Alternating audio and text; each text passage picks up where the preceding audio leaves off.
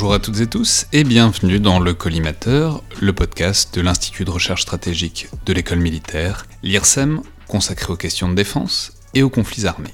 Je suis Alexandre Dublin et aujourd'hui ça va être une émission consacrée à la Chine et à son émergence militaire et stratégique en deux parties. Euh, d'abord une discussion avec Juliette Genevaz, qui est chercheuse Chine à l'IRSEM, avec qui on discute de l'importance de l'armée euh, de l'armée populaire de libération chinoise donc, et de ses recompositions de ces dernières années.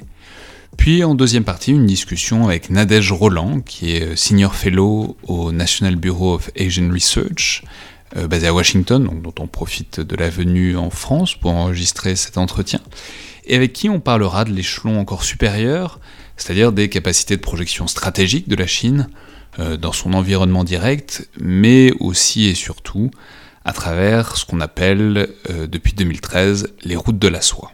Donc dans un premier temps, la discussion avec Juliette Genevaz. Bonjour Juliette Genevaz et merci d'être là. Vous êtes donc chercheuse Chine à l'IRSEM et auteur notamment d'une note de recherche de l'IRSEM sur la réforme de l'armée populaire de libération. Je crois que c'est la numéro 29, euh, qui commence à dater un peu, mais que je recommande chaudement quand même, ça se retrouve très facilement sur le site de l'IRSEM.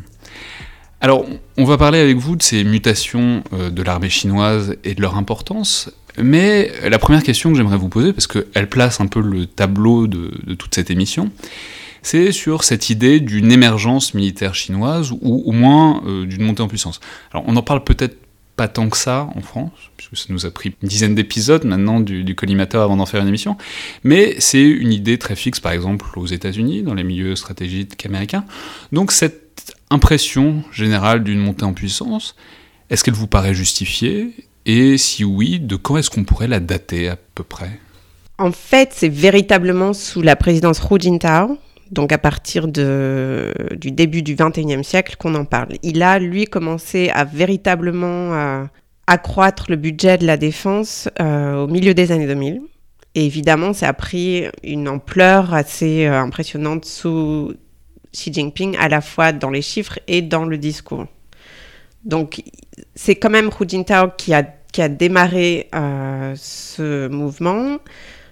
Depuis la fin des années 90, l'accroissement du budget de la défense était indexé sur l'accroissement euh, de l'économie chinoise.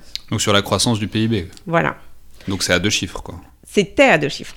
C'était à deux chiffres jusqu'à peu près en 2015. Euh, et les dirigeants chinois euh, justifiaient toujours l'accroissement du budget de la défense chinoise, la modernisation militaire chinoise qui faisait en effet peur aux Américains depuis cette période-là comme euh, une simple, un simple ajustement et une indexation sur la croissance économique.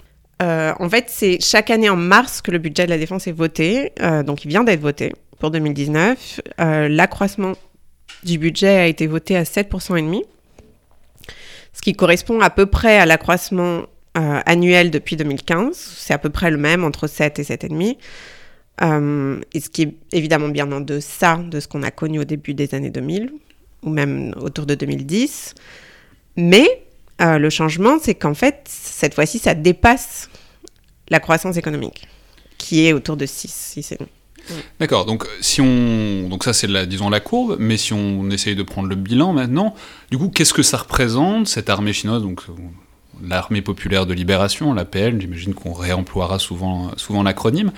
Euh, je sais pas, par exemple en termes d'effectifs ou de budget, on est à combien à peu près? On est à peu près à 150 milliards de dollars, euh, ce qui en fait le deuxième budget de la défense mondiale, mais très très loin derrière les États-Unis, qui est à 600 milliards, même un peu plus. D'accord. Alors pour euh, oui, et c'est quand même assez loin. Les trois. Alors je le dis souvent, c'est toujours hyper compliqué de calculer les budgets de la défense parce que on, ne sait jamais trop ce qu'on comprend dedans, si on comprend les pensions des retraités ou pas. Mais bon, globalement donc c'est des deuxièmes assez distants puisque après je crois que c'est l'Arabie Saoudite qui est la moitié à peu près. Ça, ouais. Et la France, pour avoir un ordre d'idée, on est autour de 50 milliards euh, globalement. Donc très gros budget financier. Et en termes d'effectifs, c'est combien? En termes d'effectifs, on est à, à 2, 2 euh, millions. Ouais, donc on est donc 2 millions, c'est plus que l'armée américaine quand même. Oui, oui, c'est beaucoup plus. la plus grosse armée au monde. C'est la, plus, la plus mm. grosse armée au monde, d'accord. Mm.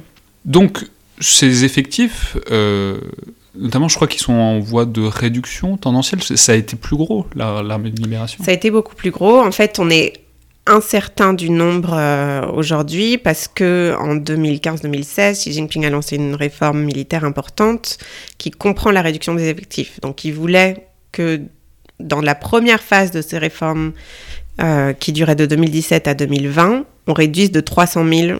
On était à 2 300 000 euh, il y a un an ou deux. Euh, la réduction de 300 000 est quasiment achevée. Je pense que c'est difficile de le savoir avec certitude, mais on est à peu près là. Donc oui, c'est en phase de réduction. 300 000, c'est à peu près l'armée française, quoi. C'est énorme. Et alors, quel est l'objectif de cette réduction? C'est-à-dire, euh, s'il y, y, a une montée des budgets, s'il y a une montée en puissance et la volonté d'une montée en puissance, pourquoi est-ce qu'il y a une réduction des effectifs? Alors, l'armée chinoise, elle a toujours été massive. Euh, ça traditionnellement été une armée de terriens, euh, fondée sur une stratégie continentale qui requérait euh, l'emploi massif de, soldats et d'officiers. L'idée euh, depuis, depuis les années 90, c'est de transformer cette masse de soldats et d'officiers en une armée qui est qualitativement modernisée. Et l'idée depuis le début des années 2000, c'est de transformer cette mécanisation de l'armée en une digitalisation, une numérisation de l'armée. Donc la réduction, elle est tout à fait logique dans ces tendances-là. Euh, il s'agit de recruter mieux, euh, de recruter euh, des gens plus qualifiés, des gens plus spécialisés et non plus seulement des paysans qui voulaient faire carrière dans l'armée pour avoir une sécurité de l'emploi. D'accord. Alors derrière donc cet objectif de rationalisation, de montée en puissance, est-ce que vous pourriez nous dire quelques mots, disons, de la vision même de l'armée qui a derrière C'est-à-dire quelle, euh, quelle place a l'armée dans l'imaginaire euh, chinois d'une puissance économique, d'une puissance industrielle, quelle, disons, quelle place a le regard d'une puissance militaire de ce point de vue-là dans l'imaginaire, j'imagine, du Parti communiste, mais au-delà, euh, plus collectivement en Chine, quoi?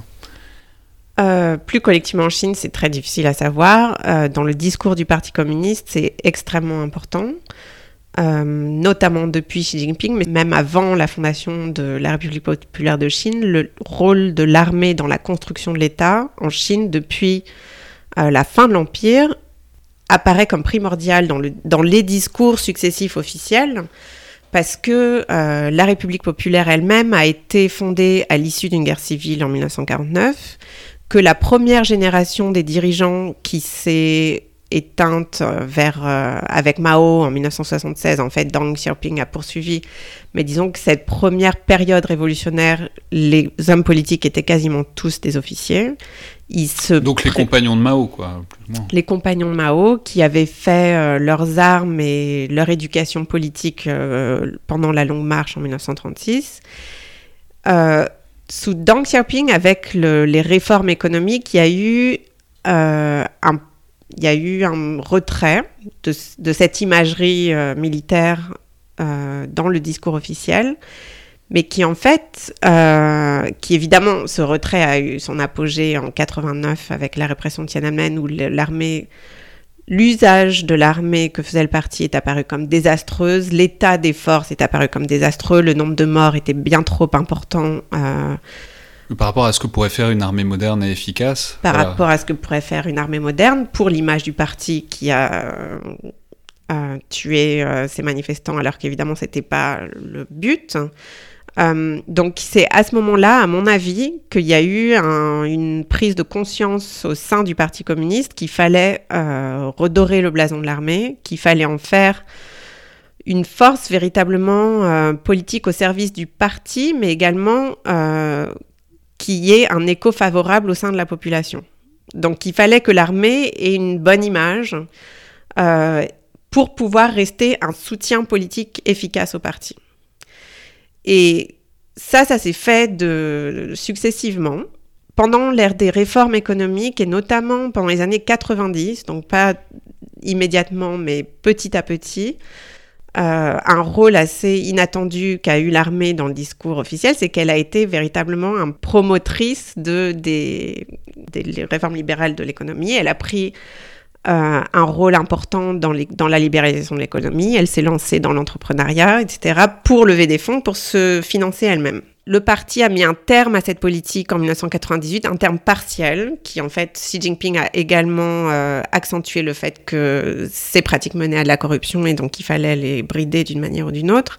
Mais disons que l'armée a toujours comme ça soutenu le discours du parti, qu'il s'agisse de la construction de l'État, qu'il s'agisse de la libéralisation de l'économie, qu'il s'agisse aujourd'hui de la lutte contre la corruption et de la, la grandeur de la Chine. Donc c'est toujours au cœur au cœur du discours politique.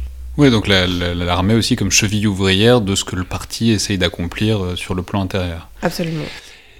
Mais alors du coup, euh, il y a aussi, c'est-à-dire on lit souvent cette idée que la Chine serait une puissance révisionniste, c'est-à-dire qu'elle voudrait revenir à un état d'antan avant la colonisation, euh, à, sa puissance naturelle de puissance mondiale étant donné sa taille. Est-ce que euh, c'est aussi cette idée-là qui est derrière l'accroissement de l'armée? C'est-à-dire est-ce qu'il y a l'idée qu'on veut être une des premières armées du monde aussi pour avoir ce statut de puissance mondiale? Alors, Xi Jinping, depuis qu'il a pris la présidence en 2012, très tôt dans ses discours officiels, il a souligner le rôle en fait, des guerres de l'opium de la fin du XXe siècle euh, qui, ont marqué la défaite de la Chine et le, déclin chinois euh, à l'international comme vraiment le contre-pied. Comment je pourrais dire ça? Les guerres de l'opium pour Xi Jinping, il les appelle le, début du siècle d'humiliation de la Chine sur la scène internationale. Pour lui, cette défaite militaire, hein, ça a été vraiment euh, la cause du déclin chinois international. Donc les guerres de l'opium, on va peut-être juste très rapidement rappeler, c'est entre la Chine et essentiellement la Grande-Bretagne pour euh, et la France, mm. on oublie souvent, euh, pour avoir l'autorisation d'importer de l'opium en Chine très simplement contre une politique protectionniste qui était qui était en vigueur. C'est ça, et ça, il y a eu deux guerres de l'opium successives euh, qui se sont achevées, la première en 1842, la deuxième en 1860. La première, euh, en fait, l'issue de la seconde confirmait l'issue de la première, qui était l'ouverture de ports extraterritoriaux en Chine. Euh, une série de ports qui étaient en fait gérés par la Grande-Bretagne et la France. C'est resté, il en reste des marques avec le quartier français à Shanghai, par exemple. Donc, la Chine a été vraiment soumise à, aux droits étrangers sur son territoire propre. Et c'est euh, ce genre de traité, c'était le traité de Nankin de 1842 qui a été confirmé en 1860 avec également la prise britannique de Hong Kong, qui, euh, dans l'imaginaire politique officiel chinois, marque la perte de souveraineté chinoise liée à une défaite militaire. Donc l'idée que la, que la puissance militaire garantit la souveraineté, c'est en effet très très vivace en Chine, notamment sous Xi Jinping, qui rappelle incessamment euh, le fait qu'il faut maintenant se relever de, du siècle d'humiliation. Alors, il dit toujours que c'est Mao le premier qui a relevé la Chine de ce siècle d'humiliation, mais euh, ça reste euh, vraiment quelque chose qui réactive tout le temps dans le discours pour également justifier le nouveau rôle international de la Chine par contraste avec une puissance hégémonique américaine, des règles qui ont été façonnées par les puissances occidentales euh, sans prendre en compte euh, les puissances émergentes, etc. Alors, on va peut-être dire un mot maintenant de, de, Xi, justement, de Xi Jinping, puisque euh, vous en parlez. Il, y a vraiment une très. Alors, il était en France euh, il n'y a pas longtemps pour une visite, euh, une visite d'État, mais parce qu'il y a vraiment une spécificité, il semble particulière de Xi, notamment. Vous avez commencé à y faire référence tout à l'heure, notamment vis-à-vis de l'armée par, par rapport, disons par contraste avec son prédécesseur, Hu Jintao. Donc, c'est-à-dire comment est-ce qu'on pourrait marquer la différence? Qu'est-ce qui fait l'originalité de Xi du point de vue euh, militaire? Alors, comme je l'ai dit, euh, la modernisation accélérée de l'armée populaire de libération, l'APL, a commencé sous Hu Jintao, très clairement, milieu des années 2000. Cependant, Hu Jintao était perçu par la plupart des observateurs étrangers euh, comme un, un, dirigeant faible vis-à-vis -vis des officiers euh, de l'armée populaire de libération. En particulier, la structure de l'armée faisait que euh, elle avait une certaine autonomie vis-à-vis du parti, ce qui nous paraît hein, pas absurde, mais qui au regard des, des, réformes de Xi Jinping, était problématique dans le cadre chinois. Donc, Hu Jintao, alors même qu'il avait euh, beaucoup augmenté le budget de la défense, qu'il avait lancé un certain nombre de réformes, qu'il avait euh, promu la modernisation en particulier de la marine, était perçu comme un dirigeant faible euh, par rapport au pouvoir militaire. Xi Jinping a très clairement voulu se démarquer de cette perception d'un pouvoir politique un peu asservi ou en tout cas en autonomie au pouvoir militaire. Euh, et il est parvenu à faire ça tout de suite avec sa campagne anticorruption qu'il a lancée en 2012 euh, à son arrivée au pouvoir, où il a euh, notamment purgé les deux grands officiers Guo Boxiang et le nom m'échappe du deuxième. C'est pas très grave. Il les a purgés des deux départements généraux des, qui, étaient, qui faisaient partie des quatre quartiers généraux de l'APL. Donc purger ces deux figures-là, c'était tout de suite se démarquer de la faction qu'avait mis Hu Jintao au pouvoir dans l'armée et qui avait été perçue comme ayant acquis une autonomie problématique euh, vis-à-vis du parti. Après, il a réformé l'institution militaire en profondeur, il a carrément éradiqué cette structure en quatre quartiers généraux. L'idée était encore une fois euh, qu'il allait refonder la structure militaire pour pouvoir y mettre ses hommes pour pouvoir éviter euh, la constitution de fiefs qui s'était euh, qui avait mené à des pratiques de corruption extrêmement euh, ancrées et pour pouvoir vraiment reprendre la main sur le sur le pouvoir militaire. Il a, en plus de ça, pris le titre de commandant en chef qui, avait, qui est totalement nouveau dans l'histoire de la Chine populaire. Mao lui-même n'avait pas pris ce titre-là. Donc en effet, il a, pris des symboles militaires pour lui-même. Il a fait des grandes parades euh, qu'il a dirigées. Euh, clairement, le, contrôle de l'armée, c'est quelque chose de très important dans l'affirmation personnelle du pouvoir politique de Xi Jinping. Alors qu'il n'a pas particulièrement plus une formation militaire que, que Hu Jintao, c'est pas, pas de là qui vient.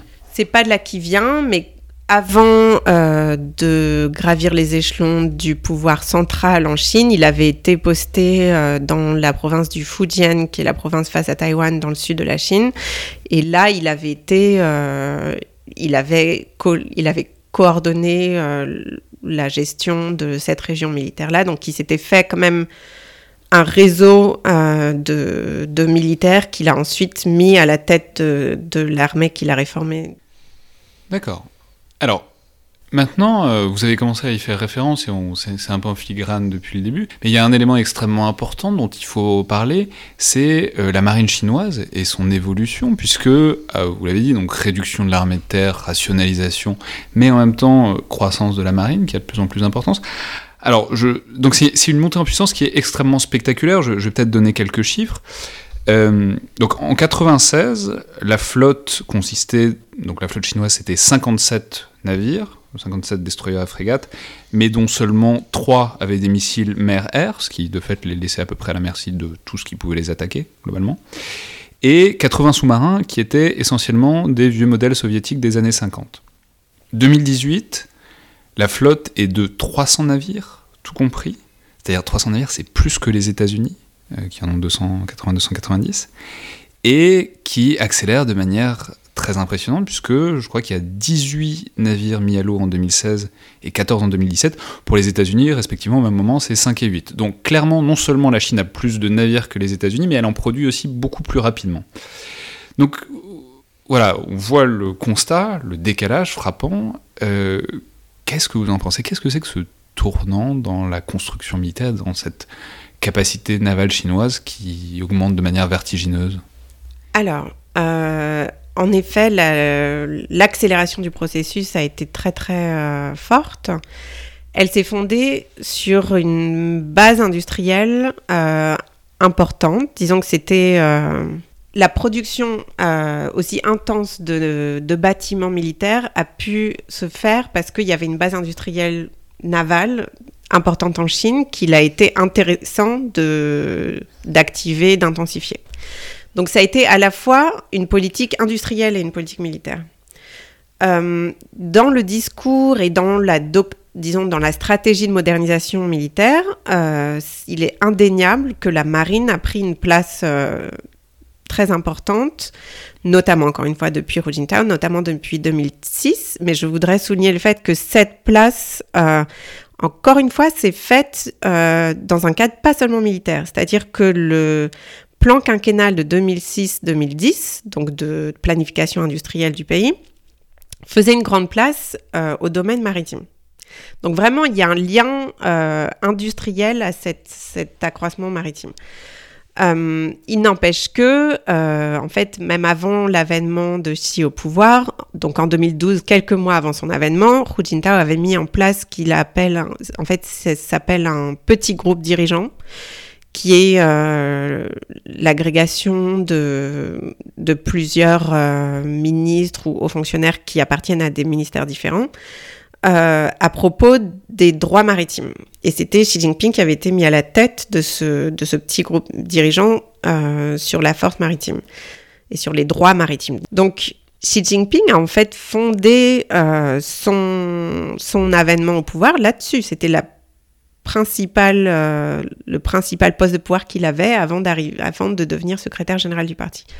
Donc oui, la puissance navale, euh, c'est devenu pour la Chine quelque chose à la fois de intéressant pour le développement économique, donc ça c'est là-dessus c'est là-dessus que ça s'est fondé, et également évidemment euh, un domaine de projection de puissance, puisque encore une fois ça ça remonte en fait aux années 80, l'idée que on devait établir un, certain contrôle sur les mers proches. Euh, ça a été là-dessus que, que s'est fondée la modernisation de la marine euh, dès les années 80.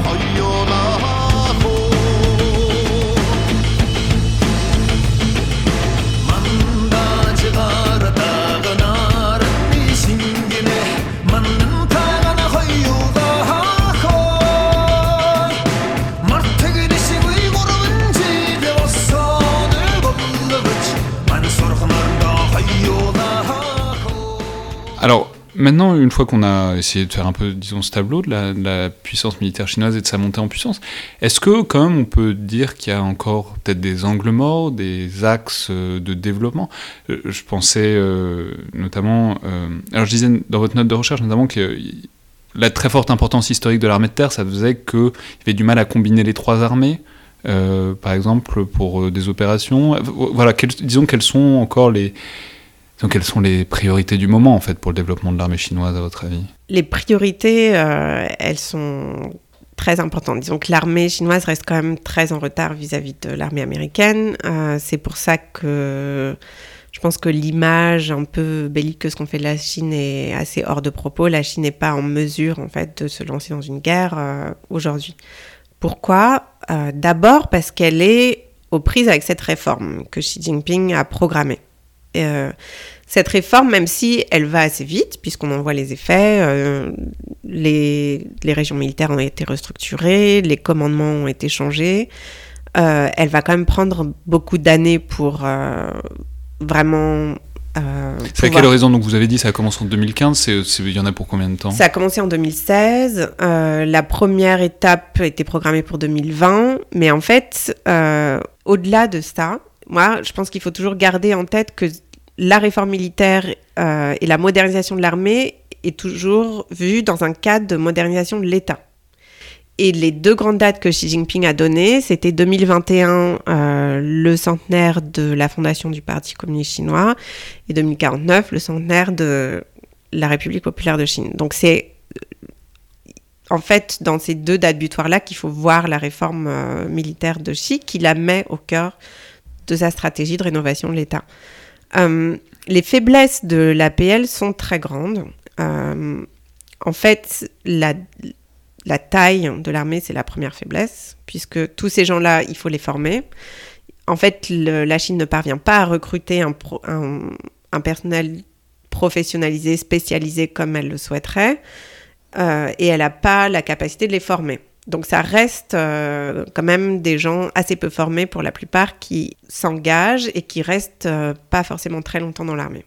Donc la taille elle-même, la gestion simplement de, des ressources humaines que représente l'armée, c'est ça occupe le plus gros, à mon avis, de, des inquiétudes euh, chinoises et de, des, disons, des, des restructurations qui ont lieu sous cette réforme.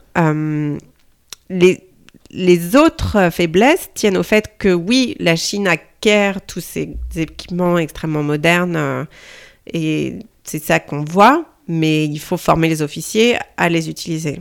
Euh, ça, ça prend du temps. Ensuite, euh, évidemment, la Chine n'a pas vraiment d'expérience opérationnelle depuis euh, la fin de la guerre du Vietnam en 1979. Donc, même si depuis les années 90, encore une fois, les officiers chinois participent aux opérations de maintien de la paix de l'ONU et sont... voilà, il y a eu d'autres types de déploiements, il y a eu depuis 2008 la présence euh, navale chinoise euh, dans la Corne de l'Afrique. Mais il n'en reste Donc dans la Corne de l'Afrique, notamment pour lutter contre la piraterie dans le golfe d'Aden, qui évidemment est un gros problème pour les exportations chinoises qui passent par là. Mais disons que l'expérience opérationnelle reste euh, très très faible. Et donc, ne serait-ce que l'entraînement, il y a eu des changements importants dans l'entraînement des troupes, mais c'est tout nouveau. Le fait que les troupes doivent s'entraîner euh, dans des conditions réalistes, c'est quelque chose de tout nouveau. Euh, donc il y a vraiment. En opposition à des revues militaires, à des. Oui, à des simplement des exercices formels euh, de représentation. donc je pense que voilà, on a, on voit une face assez reluisante de l'APL qui cache beaucoup, beaucoup de faiblesses. Oui, c'est peut-être aussi pour ça que, de fait, il n'y a pas d'engagement euh, extérieur de la Chine à l'heure actuelle. Enfin, il n'y en a quasiment pas. C'est aussi. Euh, non, parce que parce qu'aussi la Chine ne veut pas apparaître comme euh, comme une puissance qui interviendrait dans les affaires d'autres pays, mais c'est oui, elle veut pas montrer ses faiblesses, elle veut pas, elle veut, elle, ça change, ça change doucement parce qu'il y a quand même de plus en plus de présence militaire à l'étranger. Il y a eu en 2011 l'opération de sauvetage des, des Chinois qui étaient en Libye. Il y a eu des choses qui sont, qui sont passées, mais compte tenu de la taille de l'APL, euh, les changements qui doivent avoir lieu à la fois dans les mentalités, dans l'entraînement, euh, dans la formation sont énormes et vont prendre beaucoup de temps. Merci beaucoup à Juliette Genevaz, qui est la chercheuse Chine de l'IRSEM, pour ce tour d'horizon des mutations de l'armée populaire de libération chinoise euh, ces dernières années. Et maintenant, pour la deuxième partie de l'émission, c'est Nadège Roland, chercheuse au National Bureau of Asian Research à Washington, qui va nous parler des projections stratégiques de la Chine, au travers notamment de ce qu'on appelle les routes de la soie. Bonjour Nadège Roland, vous êtes euh, chercheuse, senior fellow au National Bureau of Asian Research, qui est un think tank américain consacré aux enjeux asiatiques, où vous travaillez notamment sur les initiatives chinoises autour des routes de la soie. Alors, on va revenir sur tout ça dans quelques minutes, mais j'ajoute que vous avez passé une vingtaine d'années à travailler sur les questions asiatiques au ministère de la Défense en France, et notamment sur la Chine et sur sa politique de défense. Donc vous êtes la personne parfaite pour euh, nous parler de cette émergence chinoise, et en particulier de la manière dont, euh, disons, la puissance militaire s'articule avec d'autres domaines stratégiques. Alors, la, première question que j'ai envie de vous poser, puisque vous avez suivi ça vraiment sur le temps long, c'est euh, pour vous, de quand est-ce qu'on peut dater cette émergence militaire chinoise, vraiment, à votre avis? Avant de commencer, je vais vous remercier euh, de m'avoir invité euh, à ce podcast. Et, et très heureuse d'être ici pour parler de cette émergence chinoise dans le domaine stratégique et militaire. En fait, on peut le dater euh, des années 80, euh, l'émergence euh, militaire chinoise avec la mise en place des réformes par Deng Xiaoping qui visait à tourner la page de l'époque maoïste et de transformer le pays en un pays beaucoup plus moderne. et les réformes militaires étaient déjà une partie des réformes que Deng Xiaoping voulait mettre en place avec une modernisation avec quatre modernisations, dont la modernisation militaire. Donc c'est un long processus. Oui, mais alors, puisque vous, vous avez suivi ça même de l'intérieur, c'est-à-dire depuis le ministère de la Défense, euh, est-ce que vous avez eu l'impression qu'il y a eu un moment où il y a eu une sorte de déclic, où il y a eu une sorte de prise de conscience particulière dans les milieux militaires français de cette émergence et qu'il fallait faire quelque chose ou pas d'ailleurs? Euh, Est-ce que, est que vous avez eu l'impression d'un moment, d'un déclic ou pas? De la part euh, des, autorités, françaises de la défense, euh, c'était un long suivi euh, également depuis le début des années 80, quand on a vu l'émergence, enfin le début de cette volonté de moderniser l'appareil militaire chinois. Et donc il n'y a pas eu un déclic particulier. je pense que c'était une phase d'observation comme tout pays émergent. Euh. parce que le, parallèle, c'est là que c'est intéressant, parce que vous travaillez aux États-Unis, vous êtes basé à Washington, c'est pour ça qu'on profite mm. de votre passage à Paris pour vous avoir dans le podcast. Mais du coup, c'est intéressant parce qu'on a eu l'impression qu'il y a eu vraiment une grosse prise de conscience, euh, peut-être d'un coup, dans l'administration américaine. On a parlé du pivot asiatique, on a parlé d'un changement de priorité d'un coup depuis le Moyen-Orient vers l'Extrême-Orient on a l'impression que ça reste un sujet assez, enfin présent, mais assez lointain pour l'administration militaire française. Donc, je sais pas comment est-ce que vous en pensez. Comment est-ce que vous pouvez comparer, disons, l'attitude des deux organismes de défense de ce point de vue-là? Ah oui, alors bon, là, on, pourrait avoir euh, tout un podcast sur les différences entre les États-Unis et la France dans la perception de sécurité, en fait vis-à-vis des États-Unis, euh, euh, la, montée en puissance chinoise est, au cœur euh, de, des préoccupations stratégiques depuis très très longtemps, du fait de la présence militaire américaine dans le Pacifique et en Asie de l'Est. Pour la France, c'est un petit peu différent. L'éloignement géographique a fait effectivement que pendant très longtemps, on a observé un peu de loin ces développements chinois, militaires chinois. Peut-être que la prise de conscience s'est faite plus, de façon plus importante euh, euh, autour des années 2010, euh, quand, la, quand la Chine a commencé à pousser un peu plus fortement sur ses, sur ses frontières maritimes, notamment avec des agressions sur le territoire maritime japonais et puis en mer de Chine du Sud également. Oui, bah alors justement, allons-y. Donc pour, euh, disons pour procéder un peu par cercle concentrique, mhm. j'aimerais justement commencer par, disons, les conséquences immédiates de cette euh, émergence militaire avec les voisins de la Chine, la montée générale des tensions. Donc dites-moi ce qui vous apparaît comme, disons, le point de friction le plus important immédiatement? Est-ce que c'est, par exemple, la mer de Chine du Sud?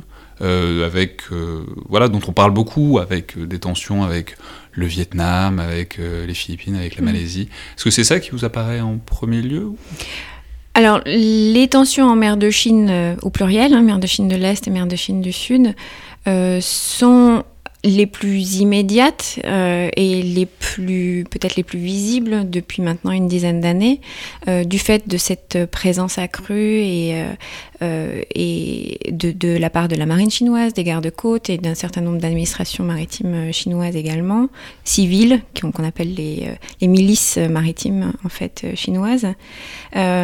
également des défis sur le plan de du droit international maritime euh, qui également a causé euh, cette prise de conscience en France parce que en tant que grande puissance euh, maritime et navale, nous avons des intérêts dans le monde entier, nous avons des zones économiques exclusives maritimes dans le Pacifique, dans l'océan Indien et du coup cette, expansion navale et maritime chinoise posait question en fait à nos autorités. Euh, et pour en revenir à, quels sont les points de friction, ce qui se passe en mer de Chine, au pluriel encore une fois, euh, c'est aussi une sorte de euh, d'extension de la volonté de la RPC, de la, Chine populaire, d'unifier Taïwan au continent. et donc, Taïwan reste au cœur vraiment des priorités militaires de la Chine.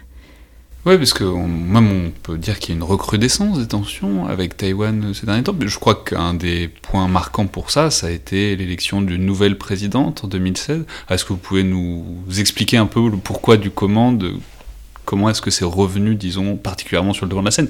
Parce que la situation était relativement stable depuis de nombreuses années quand même. Mais en fait, tout dépend du gouvernement qui est élu à Taipei. Euh, donc, euh, soit un gouvernement, euh, disons, pro euh, réconciliation avec euh, le continent, euh, le Kuomintang, et soit un gouvernement qui est pas, pas pro-indépendantiste, mais parce qu'on ne prononce pas le mot d'indépendance à Taïwan. Alors, on va peut-être rappeler juste la situation. Donc c'est bon depuis 1949, donc depuis la mhm. défaite du Kuomintang face aux forces communistes disons, de, Mao Zedong. Mhm. Le Kuomintang s'est retiré sur Taïwan, qui et se pense donc gouvernement légitime de la Chine, et la Chine euh, enfin, exige toujours euh, Taïwan en quelque sorte. Donc on a cette situation intéressante de Taïwan revendique la Chine et la Chine revendique Taïwan. Oui, si on veut. l'une étant plus probable que l'autre. Mais euh, non, et du coup, voilà, c'est avec le problème, ce serait une sortie du statu quo de cette espèce de. C'est-à-dire que oui, Pékin euh, euh, revendique euh, sa souveraineté sur cette île qui est maintenant République de Taïwan, qu'elle ne reconnaît pas et, dont elle contraint absolument l'espace diplomatique et l'espace international, en espérant réduire au, maximum la marge de manœuvre de la République de Taïwan et de Taipei. Euh, et donc, quand un gouvernement Kuomintang est au pouvoir, euh, les discussions avec Pékin sont généralement plus faciles euh, alors que quand on est avec un, DPP, c'est plus compliqué avec, euh, avec Pékin. Euh, et donc, donc là, ce moment, le danger, ce serait aller vers une évocation de l'indépendance, c'est-à-dire d'une séparation totale. Totale, oui. La, la, séparation, elle est de facto depuis de très nombreuses années. Taïwan a un gouvernement élu démocratiquement, une armée indépendante, des affaires étrangères indépendantes. Très fortement soutenu par les États-Unis les États-Unis, qui sont leurs euh, principaux euh, partenaires. Euh, mais dans le même temps, avec des options très très restreintes et de plus en plus restreintes par Pékin. Encore une fois, diplomatiquement, euh, je me souviens plus du nombre exact de pays qui reconnaissent Taïwan à l'heure actuelle, mais c'est moins de 10. Euh, et Pékin remporte régulièrement de nouveaux pays euh, euh qui, qui shiftent leur, leur reconnaissance diplomatique pour la RPC et non plus la, donc la République populaire et non plus Taïwan. Mais du coup, ça pose la question, puisqu'on commence à parler enfin il y a des articles qui sortent sur la possibilité d'une guerre euh, ouverte de la Chine pour récupérer Taïwan, ce qui est... Euh, en fait, euh, voilà, c'est-à-dire que toute la question de Taïwan, c'est c'est cette tension entre la possibilité, enfin les gouvernements successifs taïwanais ont été très très prudents à ne pas mentionner ce ce, mot-clé qui est indépendance, parce que ça, ça déclencherait très certainement un, conflit militaire. Euh, depuis 2005, la Chine populaire, c'est... Euh... S'il y a un conflit militaire, c'est un conflit militaire avec les États-Unis aussi, donc c'est un conflit avec entre deux puissances nucléaires. Donc c'est, Oui, mais bon, là aussi, il y a beaucoup de tensions, il y a beaucoup d'interrogations sur euh, la volonté des États-Unis d'intervenir. Euh, le, le le corpus juridique euh, qui entoure euh, la relation entre Taïwan et les États-Unis est assez flou. Ce ne sont pas des alliés. Il y a, eu un Taiwan Relations Act dans les années 70 euh, pour dire bah, on, soutient Taïwan, mais c'est assez flou. et donc il y a bien sûr des interrogations sur la volonté de Washington de s'engager dans un conflit, effectivement avec un avec un adversaire tel qu'une Chine au XXIe siècle, on n'est plus dans les années 70. Euh, donc euh, oui, il y a énormément de, énormément d'interrogations sur euh, sur ce conflit militaire potentiel. En 2005, donc la Chine populaire a rédigé une loi anti-sécession euh, qui donc inscrit euh, dans la loi chinoise euh, la possibilité d'une intervention militaire à Taïwan dans le cas où le processus d'intégration au continent était indéfinie, ou dans le cas effectivement d'une déclaration d'indépendance de l'île.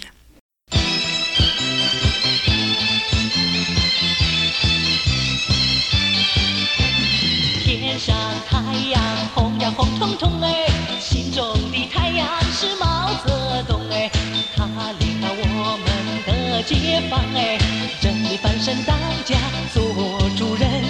咿呀咿子哟呀呀子哟啊这里翻身当家做主人。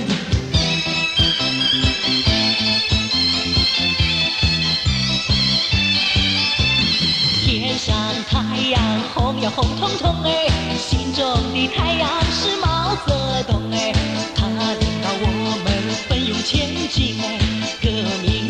山一呀一片红哎，一呀一自由呀呀自由啊，革命江山一片红。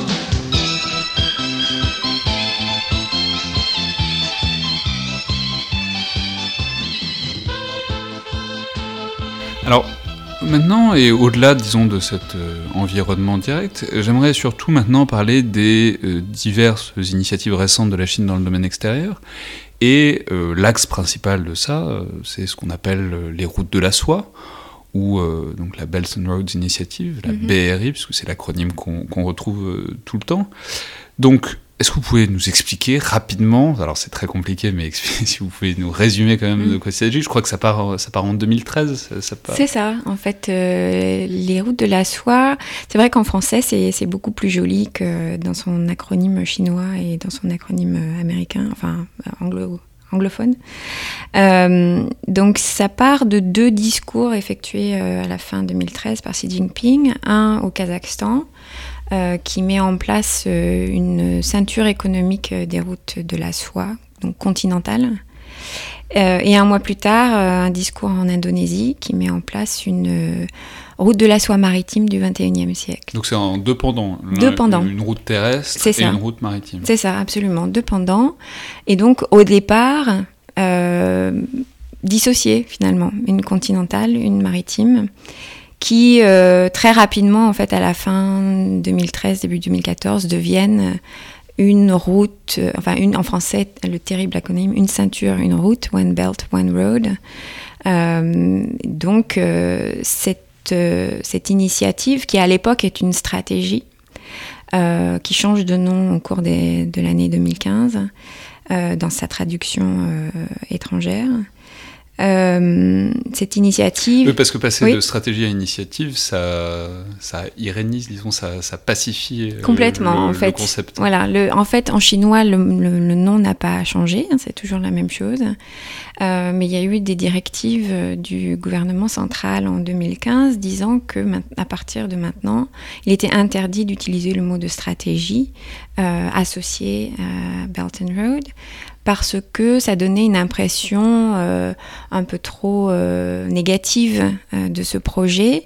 Et donc, Initiative avait donné l'impression d'être un peu plus ouvert, et c'est l'impression que, que, les autorités veulent donner. Mais alors, du coup, ça pose la question de ce que c'est réellement. Puisque, mm. puisque si on prend les routes de la soie, l'idée des routes de la soie, c'est donc ces grandes voies de communication pendant disons du deuxième siècle, voilà, du mm-hmm. deuxième siècle avant, avant Jésus-Christ jusqu'au 14e, 15e siècle. Mm-hmm donc des grandes voies de commerce. Mais du coup, qu'est-ce que c'est? Est-ce que c'est du commerce? Est-ce que c'est-à-dire est-ce que c'est la sécurisation des trajets commerciaux, enfin des, routes commerciales de la Chine? Est-ce que c'est au-delà des prises de position sur euh, tous les pays euh, sur le chemin? Disons, quelle est la mhm. logique en dessous? Alors, c'est un petit peu de tout ça, c'est-à-dire qu'il euh, y a beaucoup de. Il y a différentes épaisseurs, disons, il y a différentes couches dans cette initiative. Euh, elle est présentée euh, par les autorités chinoises euh, comme un don en fait de la Chine visant à la prospérité régionale, au développement de, ces, pays émergents qui ont été un peu laissés pour compte du développement économique. Et donc l'idée, c'est de créer effectivement des connectivités, je les mets entre guillemets, entre la Chine et l'Europe, euh, via tout un nombre, euh, tout un, tout un ensemble de pays en Eurasie. Donc au départ, elles sont, ces routes de la soie sont concentrées vraiment sur le continent eurasiatique. Donc, elle traverse, il y a six corridors économiques qui traversent la Russie, l'Asie centrale vers le Moyen-Orient, l'Asie du Sud, l'Asie du Sud-Est et ensuite, donc, ces voies maritimes qui traversent l'océan Indien. Mais alors, du coup, j'imagine que si c'est pour aider au développement, c'est à connecter avec une partie de l'agenda du président Xi, qui, de, je crois que c'est au 19e congrès du Parti communiste, voulait présenter la Chine comme un modèle de développement pour d'autres pays. Alors, euh, vous, c'est exactement ça. En 2013, on ne le voyait pas très bien encore. Ça s'est confirmé effectivement euh, en octobre 2017 quand Xi Jinping euh, dit que la Chine euh, peut fournir une option alternative en fait à ces, à ces pays. Mais alternative à la démocratie libérale occidentale, quoi. Absolument, c'est exactement ça. Donc les routes de la soie, encore une fois, sont présentées comme un projet de développement économique. Mais alors, il y a deux choses qui sont importantes de garder en tête. La première, c'est que euh, le développement des infrastructures, qui est très très souvent mis en avant quand on parle de ce projet, n'est qu'une partie de ce que Pékin a présenté en 2013. C'est-à-dire que euh, il y a cinq connectivités et le développement des infrastructures n'est que le deuxième. Le premier, c'est une Donc les infrastructures, c'est des routes, quoi. Oui, euh, c'est-à-dire les ports, les routes, les chemins de fer, euh, les pipelines, les réseaux de fibre optique, etc. c'est ça qu'on voit le plus souvent parce que ça se voit bien sur une carte. C'est physique, c'est concret, donc ça se voit beaucoup plus aisément. mais la première des connectivités, c'est une coopération politique. Donc la deuxième, les infrastructures. La troisième, euh, un commerce, le commerce. Euh, la quatrième, une intégration financière, ce qui n'est quand même pas rien comme, euh, comme projet. Et la cinquième, ce qu'on appelle les relations entre personnes. Donc, L'intégration financière, c'est surtout intéressant venant d'un régime encore théoriquement communiste. Oui, en fait. Avec des pays qui ne le sont pas. Parce que l'intégration financière, en fait, ce que la Chine cherche à faire, c'est euh, internationaliser sa monnaie. Euh, comme vous le savez, le gouvernement chinois est beaucoup dans le contrôle euh, de son économie et sa monnaie n'échappe pas au contrôle en fait. Et donc, euh, pour permettre euh, une sorte d'internationalisation de sa monnaie tout en gardant le contrôle, euh, les routes de la soie peuvent beaucoup aider parce qu'il y a des transactions financières, des, des, des swaps en fait euh, de monnaie euh, qui sont intégrés totalement dans les accords qui ont lieu sous le couvert des routes de la soie. Mais ces cinq connectivités. Désolé, je vous ai coupé. La cinquième, hmm. c'était quoi? Les, les, relations entre personnes. Donc ça inclut échange d'étudiants, de touristes, échange scientifiques et techniques, etc., etc. Mais ces cinq connectivités ne sont pas un objectif. L'objectif, c'est la création d'une communauté de destin. Et donc cette communauté de destin, c'est très poétique, euh, mais vraiment si on met tout bout à bout, c'est une, c'est une sorte de vision que Pékin a d'une intégration euh, régionale, d'une intégration régionale sous sa prédominance en fait. Et donc c'est là qu'intervient ce que vous disiez tout à l'heure sur euh, la promotion de ce nouveau modèle de développement, parce que alors que Pékin étend euh, son influence sur une région de plus en plus importante, comme je vous le disais au départ, ces routes de la soie étaient assez concentrée sur le continent eurasiatique. Euh, depuis, euh, elle s'est étendue euh, au Pacifique Sud, à l'Arctique, à l'Afrique et aussi à l'Amérique latine. Donc c'est un projet qui est devenu totalement mondial. Oui, c'est ça. Mais euh, du coup, euh, oui, effectivement, si, c'était vraiment un don, ce serait un gros gros don quand même, parce que, alors je sais pas, vous avez peut-être des meilleurs chiffres que moi, mais on parle souvent d'un trillion de dollars, donc c'est 1000 milliards. Mhm. Euh, alors ces 1000 milliards, en fait, sont une, c'est un calcul qui est fait à partir, d'abord Xi Jinping n'a jamais dit voilà, nous allons investir un, trillion, un mille milliards de dollars dans les routes de la soie. Ce chiffre-là euh, n'est pas un chiffre euh, qui a été officiellement annoncé avec euh, la BRI. C'est c'est l'addition de plusieurs promesses qui ont été faites par la China Development Bank, donc la banque de développement chinoise, euh, qui a promis euh, d'investir 900 euh, milliards de dollars dans divers projets de route de la soie. Il y a aussi le fonds pour les routes de la soie qui a euh, qui est doté de 40 milliards de dollars, etc. Donc c'est une accumulation, euh, c'est une addition de tous ces chiffres qui ont été avancés par diverses entités chinoises. Euh, mais on ne sait pas vraiment... bon, là encore, il faut faire la différence entre les, les investissements chinois et les prêts chinois qui sont donnés. Exactement, parce que la question du coup c'est celle des contreparties, c'est-à-dire euh, on présente ça comme de l'influence chinoise, donc euh, plus ou moins gratuite, enfin plus ou moins avec des contreparties très lointaines. Oui. Mais on a vu aussi dans quelques cas euh, la Chine soit redemander son argent, soit demander d'être compensée pour les investissements qu'elle a fait. Je crois que notamment ça s'est passé au Sri Lanka il n'y a pas mhm. très longtemps. Mhm. donc est-ce que vous pouvez nous en parler un peu et nous expliquer, disons, pourquoi? Parce que ça a aussi mis, si ce n'est un coup d'arrêt, mais ça a fait réfléchir un peu tout le monde à ce que la Chine cherchait à faire par là. Oui, absolument. C'est vrai que donc ce ne sont pas des investissements, ce ne sont pas des dons. Euh, contrairement par exemple aux investissements euh, européens dans, euh, dans les infrastructures. ce sont des prêts qui sont souvent en, plus donnés avec des taux d'intérêt assez importants.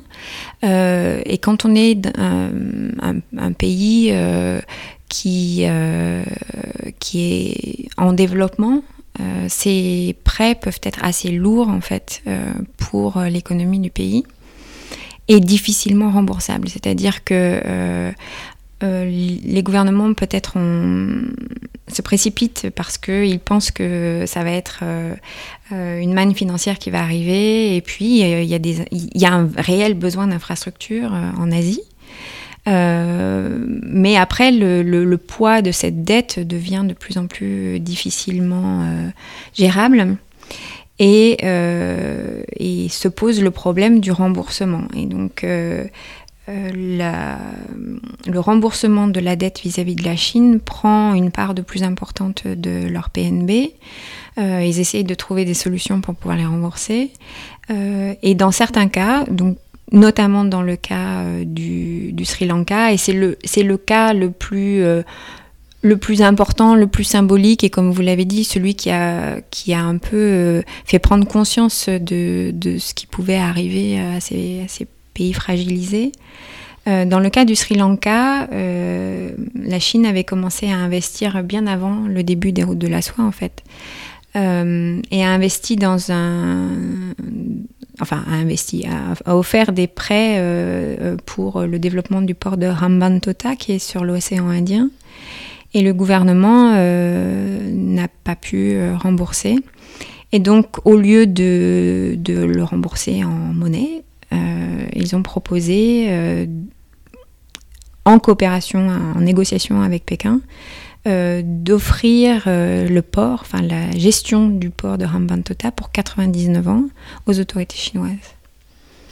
Oui, c'est équivalent quasiment d'une colonisation de fait, puisque les bails, euh, les baux comme ça pour 99 ans, ça a été notamment un grand vecteur de la colonisation européenne en Asie, historiquement. C'est ça qui est assez, assez enfin symboliquement, c'est assez fort quand même, parce que justement, 99 euh, ans, ça, rappelle immédiatement euh, Hong Kong, qui, est, qui, avait été cédé à l'Empire britannique euh, par, par la Chine au 19e siècle. Et, que tout d'un coup, la Chine elle-même, qui a été victime de ce genre de procédé, fasse la même chose à un petit pays comme le Sri Lanka, c'est. C'est le retour du refoulé. C'est absolument surprenant, oui. oui c'est absolument surprenant. Mais alors du coup, j'imagine qu'il doit y avoir aussi, disons, un volet sécuritaire et militaire à ça pour garantir ces investissements? Enfin, j'imagine qu'au-delà, c'est pas que du soft, euh, enfin, c'est pas que des investissements indirects. Mhm.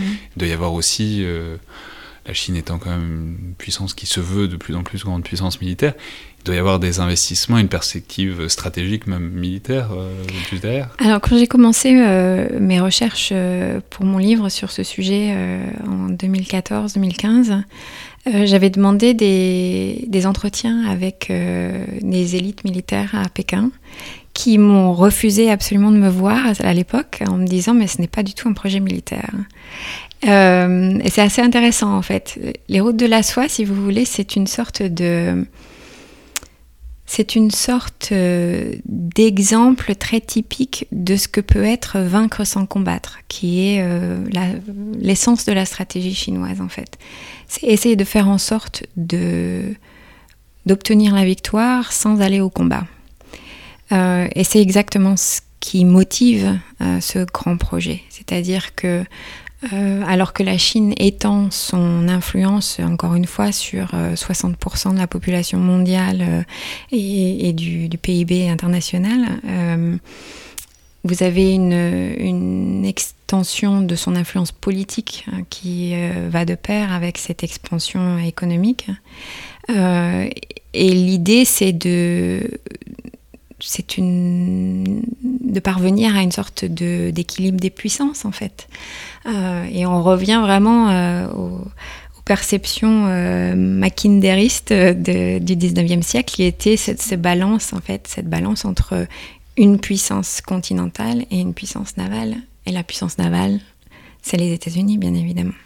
Donc il n'y a pas de motivation militaire au départ, c'est une motivation stratégique euh, la motivation militaire, on la voit, euh, on commence à l'apercevoir dans la possibilité de transformer euh, ces différents investissements dans des infrastructures, notamment portuaires, en peut-être plus tard base logistique ou base navale chinoise. parce que c'est ça qui est très intéressant, c'est que donc la puissance chinoise euh, militaire grossit énormément, notamment la flotte, mais en même temps on sait que la limite à ça, c'est toujours la capacité de la Chine à se projeter et à intervenir extérieurement, parce qu'elles ont eu peu de succès de ce point de vue-là, et que notamment la Chine n'a pas, enfin, elle en a une depuis peu de temps à Djibouti, mais sinon elle n'a pas de base à l'étranger.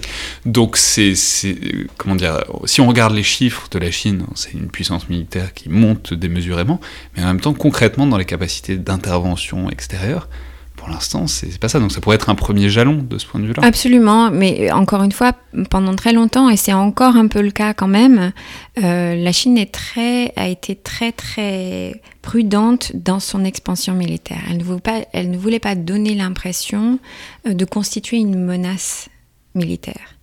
Et donc c'est toujours très très important en fait. Au moins ne pas donner les apparences d'être une menace militaire, même si effectivement elle craque un peu aux entournures de plus en plus et on voit de plus en plus sa présence euh, militaire euh, dans, bah, dans l'océan Indien, enfin beaucoup plus loin de, ses frontières euh, ou de son, espace stratégique traditionnel.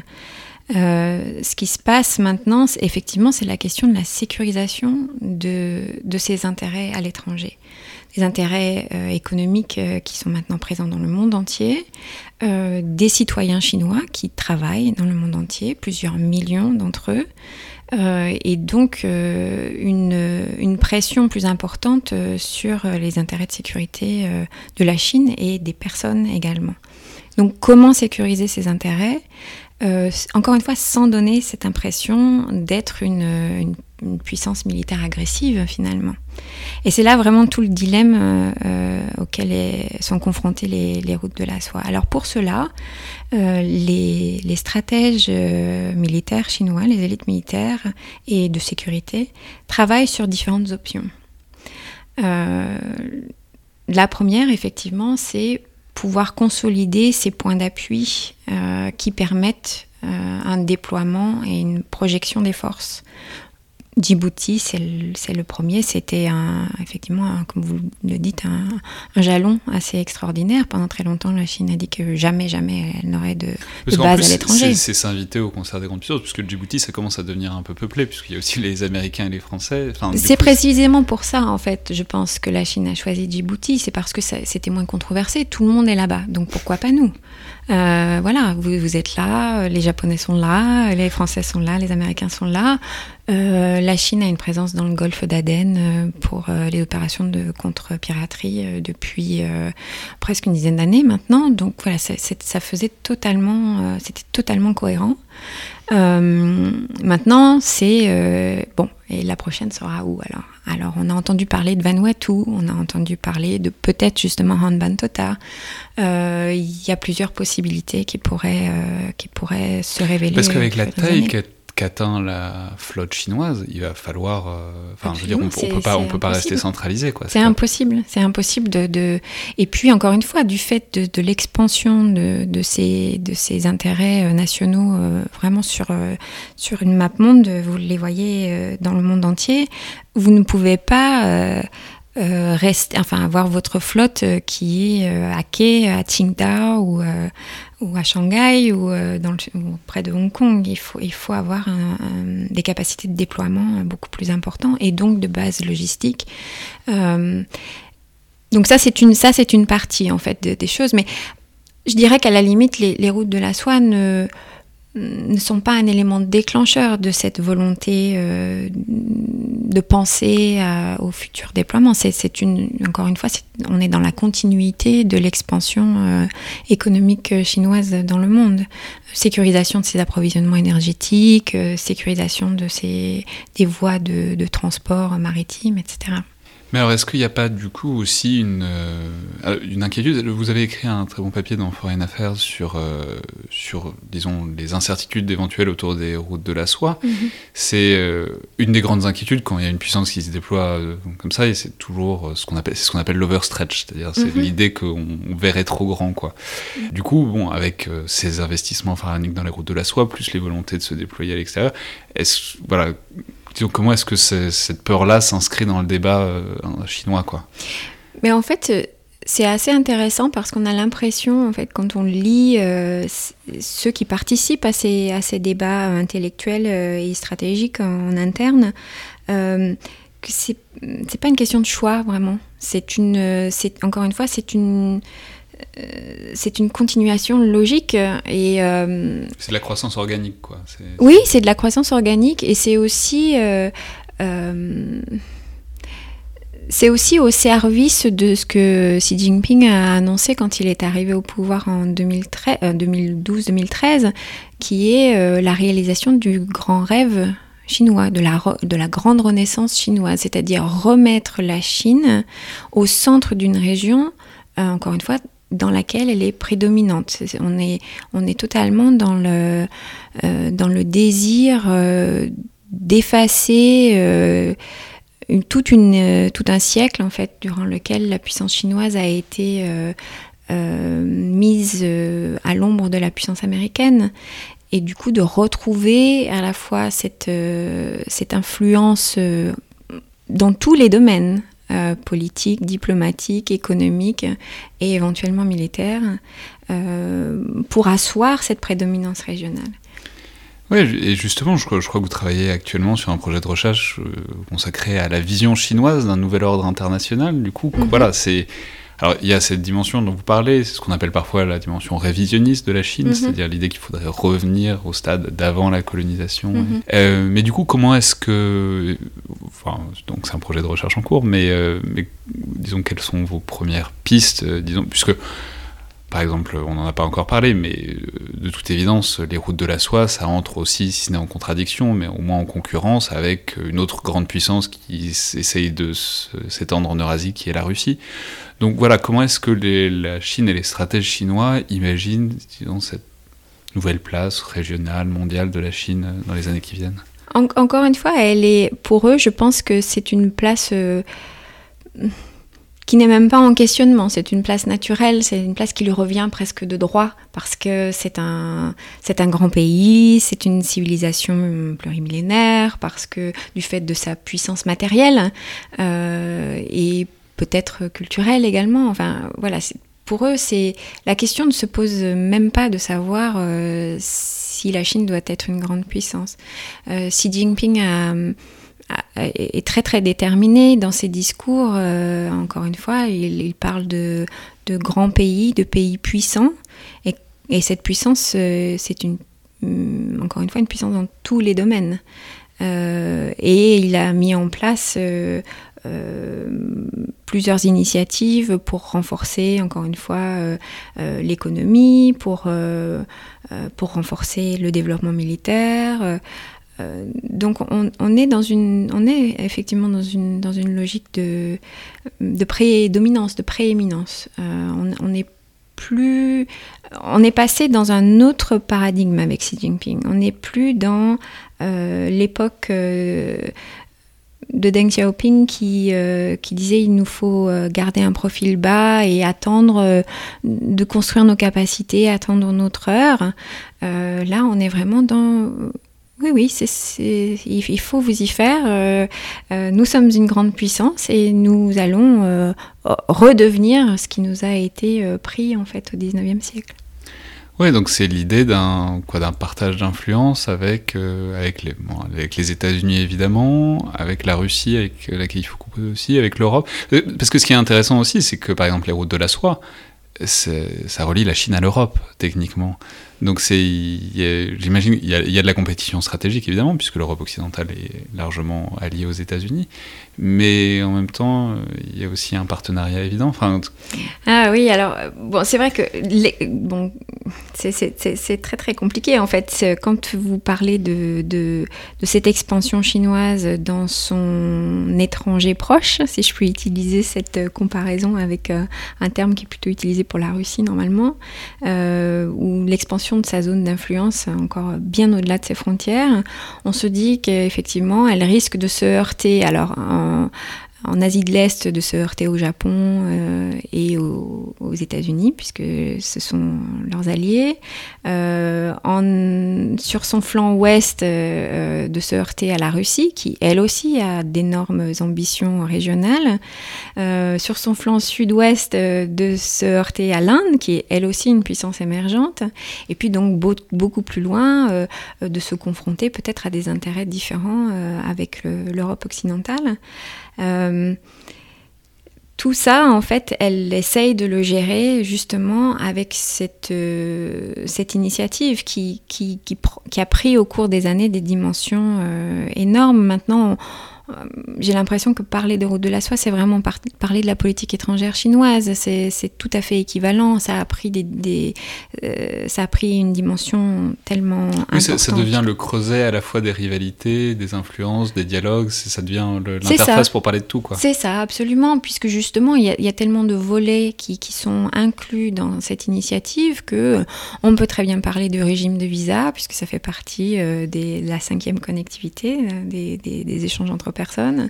On peut parler euh, dimension économique, on peut parler dimension politique, euh, mais tout ça euh, enveloppé dans ce, dans joli papier cadeau qui est celui de, la prospérité économique. Et comment est-ce que la Chine gère ça avec la Russie, qui elle aussi a ce projet maintenant de grandeur Asie, donc qui sur le papier est en concurrence en fait avec le projet chinois. Dans la réalité, euh, la Chine gère très très bien ses relations avec la Russie. Il y a une sorte de, il y a un partenariat stratégique extrêmement intense euh, avec euh, Moscou. qui est fondé en fait sur un socle commun qui est le rejet des valeurs occidentales et le rejet de l'hégémonie américaine. et donc il y a beaucoup d'intérêts communs qui euh, sont plus importants que les tensions qui pourraient avoir lieu. Ils essayent vraiment de faire en sorte de réduire C'est très intéressant de comparer les deux, puisque la Russie s'affrontant très directement, très brutalement à ce bloc occidental libéral, notamment militairement, euh, sur plein de champs de bataille directs et bas. Et au contraire, la Chine, ce que vous décrivez, c'est euh, vaincre sans combattre et sans. oui, on, est, on est face à des cultures stratégiques qui sont très différentes, mais ça ne veut pas dire que la montée en puissance chinoise n'est Enfin, c'est vrai qu'elle est moins brutale euh, sur nos frontières euh, immédiates que la Russie. Euh, les opérations d'influence ou de guerre de l'information chinoise sont moins abruptes que ses équivalents russes. ça ne veut pas dire qu'elles n'existent pas. C'est juste que c'est plus subtil, c'est plus sur le long terme et donc plus difficile à détecter. Ça ne veut pas dire qu'elles sont invisibles. Merci beaucoup Nadège Roland. Mais merci à vous. Merci à Juliette Genevaz et Nadège Roland donc, pour ces discussions euh, relativement complémentaires sur disons, deux échelles différentes de, de l'émergence militaire et stratégique chinoise. C'était donc le Collimateur, le podcast de l'IRSEM, l'Institut de recherche stratégique de l'école militaire.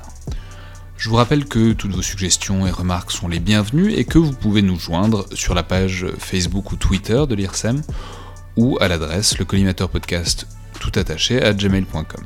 Et si le podcast vous plaît, euh, n'oubliez pas de laisser une note et un commentaire sur iTunes, parce que ça aide énormément à la diffusion du podcast. Merci à toutes et tous, et à la prochaine fois.